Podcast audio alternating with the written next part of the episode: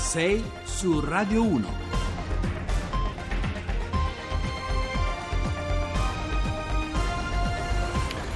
Sono le 6, 7 minuti 24 secondi. Buongiorno da Lorenzo Opice, benvenuti su Radio 1. Buona giornata, buona Epifania. Oggi eh, chiudiamo questo ciclo di trasmissioni eh, con le quali abbiamo viaggiato nella, in una parte dell'Italia, perché l'Italia è grande, complicata e, e comunque va capita, va amata, va conosciuta un po' meglio. E allora in questi mesi il sabato abbiamo dedicato degli spazi al patrimonio artistico nazionale. Siamo andati in giro per il nostro paese conoscendo storicamente alcuni borghi sparsi sul territorio nazionale, ma sono stati anche in studio con noi diversi ospiti che rappresentano le diverse figure artistiche. Oggi in chiusura riascolteremo alcuni di coloro che sono venuti a trovarci.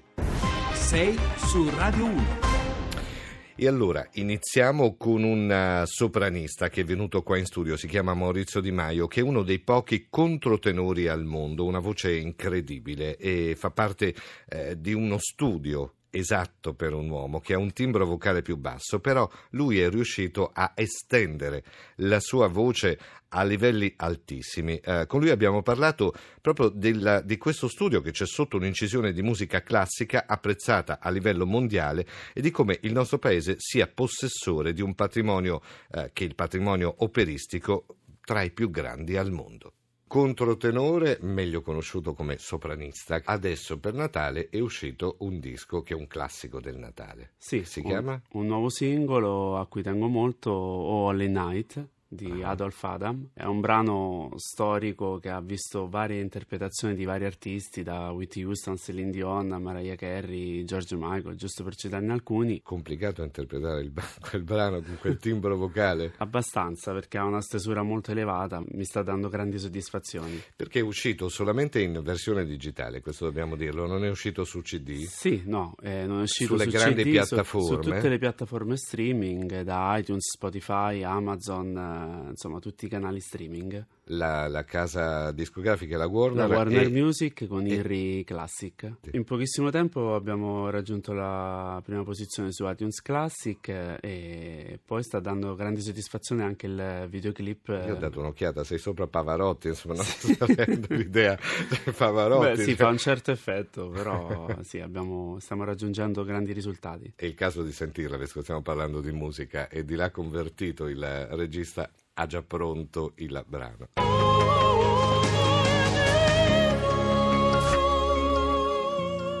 Nel caso di questo brano c'è stato un coro che ti ha accompagnato e sentite l'estensione vocale che è altissima per, per, Sì. per un uomo e c'è uno studio. Uno studio costante, molto impegnativo. Sì, perché poi tu come timbrica quando parli tendi Sì, a io- parlare col diaframma, quindi comunque Sì, basso. sono un bari, baritenore, diciamo. Ah, in questo caso tecnicamente come si fa? Si, si si- si va sulle note di testa? È un falsetto di testa che però devi es- esercitare settimanalmente con eh, un esercizio molto approfondito, con uno studio accompagnato appunto Sì, da un vocal sì, coach. sì, sì.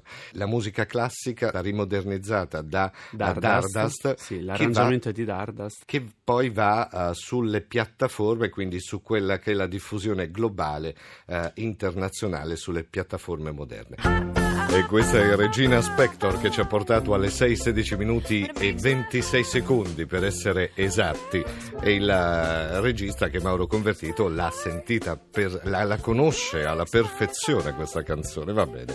E allora proseguiamo il nostro viaggio e eh, tra gli ospiti che ci, ci hanno onorato della loro presenza in questa trasmissione nel corso della- dei sabati eh, di Radio 1, beh, c'è stata eh, la presidente della Fondazione eh, Dolomiti, perché con lei abbiamo parlato delle Dolomiti, un'eccellenza italiana che abbiamo in Italia, fa parte del patrimonio ambientale eh, dell'Italia, ma è anche un patrimonio dell'UNESCO. Però c'è anche una particolarità oltre ad essere straordinariamente visivamente eh, belle le Dolomiti, hanno anche una particolarità eh, paesaggistica e un interesse anche, ehm, come potremmo dire, per lo studio del territorio. Eh, quindi è stata con noi la presidente della Fondazione Dolomiti, Maria Grazia Santoro. Parliamo delle Dolomiti, che è un patrimonio dell'UNESCO. Si estendono su tre regioni che sono il Friuli Venezia Giulia, il Veneto e il Trentino Alto Adige. Allora diamo il benvenuto in trasmissione alla presidente della Fondazione Dolomiti, che è Maria Grazia Santoro. Buongiorno Presidente. Buongiorno, buongiorno a voi. È complicato gestire le Dolomiti, a parte che sono straordinariamente belle, però sono anche un patrimonio geologico importante perché là dove oggi ci sono le valli, un tempo c'era il mare, c'era l'acqua. Sì, siamo soliti definirle come un arcipelago fossile le Dolomiti, proprio perché si può leggere la storia sostanzialmente del mondo attraverso la sua geologia. Non è un caso infatti che eh, i criteri con i quali l'UNESCO ha definito quest'area patrimonio dell'umanità sono due. Il primo è la geologia, appunto, perché eh, da un punto di vista geologico eh, le Dolomiti raccontano come appunto qui ci fosse il mare, le valli fossero eh, proprio dei fondali marini e poi con differenti agenti, le sedimentazioni marine, la sollevazione vulcanica e poi l'erosione, il vento che ha eh, disegnato queste montagne, riusciamo a vedere queste forme straordinarie mm, mm, mm, riconoscibili ormai da tutti. Qua in studio abbiamo parlato più volte del patrimonio dell'UNESCO, però abbiamo parlato di siti, uh, siti importanti. In questo sì. caso le Dolomiti si estendono invece su cinque diverse province in tre regioni. Come fate a gestire le Dolomiti? Proprio perché è un bene seriale, quindi nove gruppi montuosi appunto in tre regioni, cinque province, in un'area di circa 142.000 eh, ettari, quindi sì. dimensioni enormi, è stata costruita la fondazione, la fondazione Dolomiti UNESCO che è un elemento di governance assolutamente innovativa.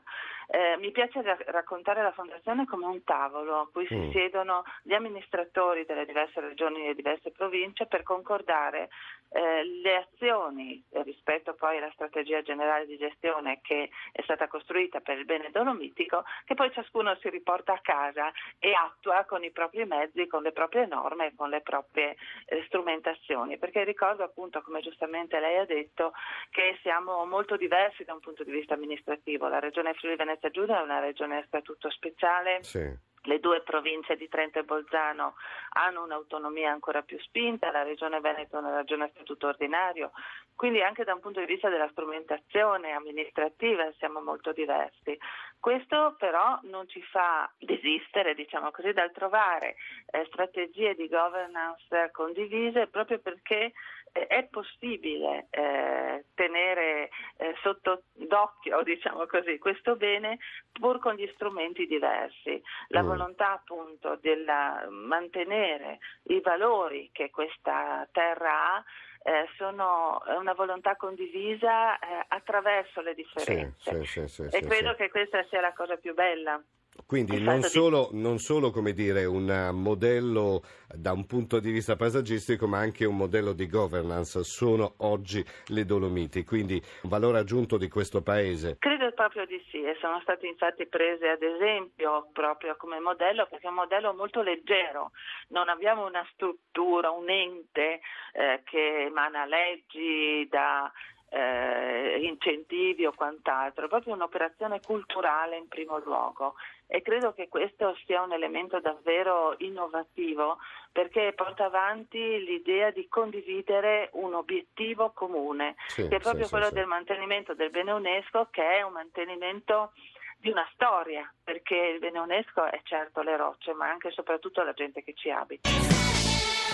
Mi fa stare bene, questo è Caparezza, è un modo per stare bene, è quello di conoscere il territorio in cui si abita soprattutto, perché si ha modo di capire un po' meglio il luogo e, e assaporare a pieno quelle che sono le bellezze del territorio che si abita. Ecco perché eh, in questa trasmissione che chiude oggi abbiamo cercato di portarvi in giro per l'Italia cercando di eh, instillare quella, quel piccolo tarlo, cioè guardate un po' oltre, guardate oltre quello che è la, l'immagine che vedete ogni giorno.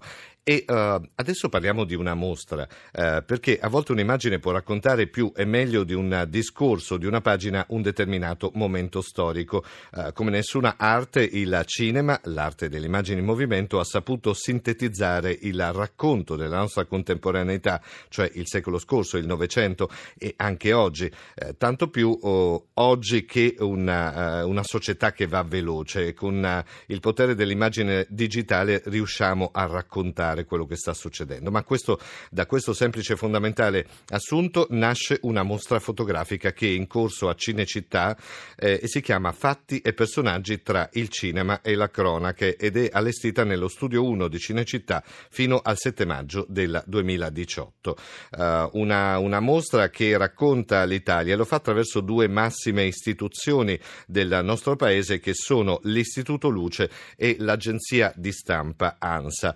Uh, sono due eccellenze del, del, paese. Noi ve la consigliamo, sì, se, se, abitate a Roma, se vi trovate a transitare da Roma, perché potrete vedere Cinecittà, quella che è il come potremmo dire, il tempio del sogno, il tempio della, de, de, de, della creazione delle immagini, ma anche eh, questa mostra che è fatta di eh, 150 immagini eh, dei nostri ultimi 80 anni eh, in bianco e nero eppure a colori. È un racconto di chi siamo stati e, e, che siamo. Adesso la linea va a Onda Verde, le informazioni sulla viabilità per coloro che stanno viaggiando, poi arrivano le anticipazioni della GR1 delle 7, linea a Onda Verde.